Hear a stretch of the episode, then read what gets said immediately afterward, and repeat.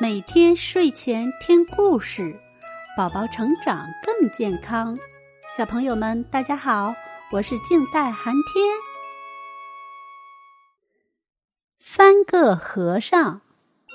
从前有座山，山上有一个破庙。有一天，一个小和尚来到了寺庙，看见庙里的水缸没有水，就挑来了水，倒满了水缸。还给观音瓶子里加满了水，干枯的杨柳枝终于恢复了生机。他每天挑水、念经、敲木鱼，夜里不让老鼠来偷东西，生活过得安稳自在。不久，来了一个个子高的和尚，他渴极了，他一到庙里。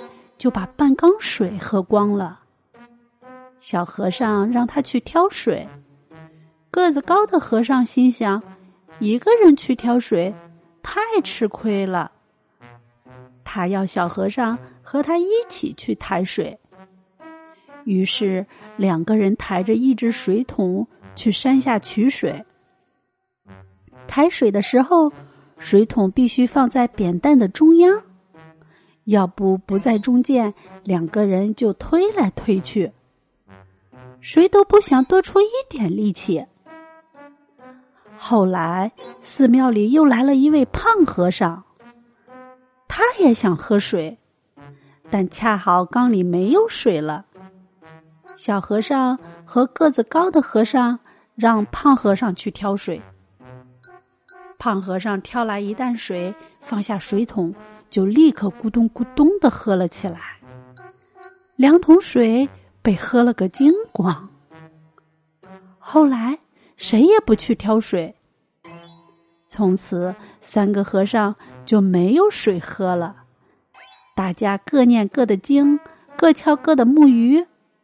观音菩萨面前的净水瓶也没有人添水，柳枝枯萎了。夜里。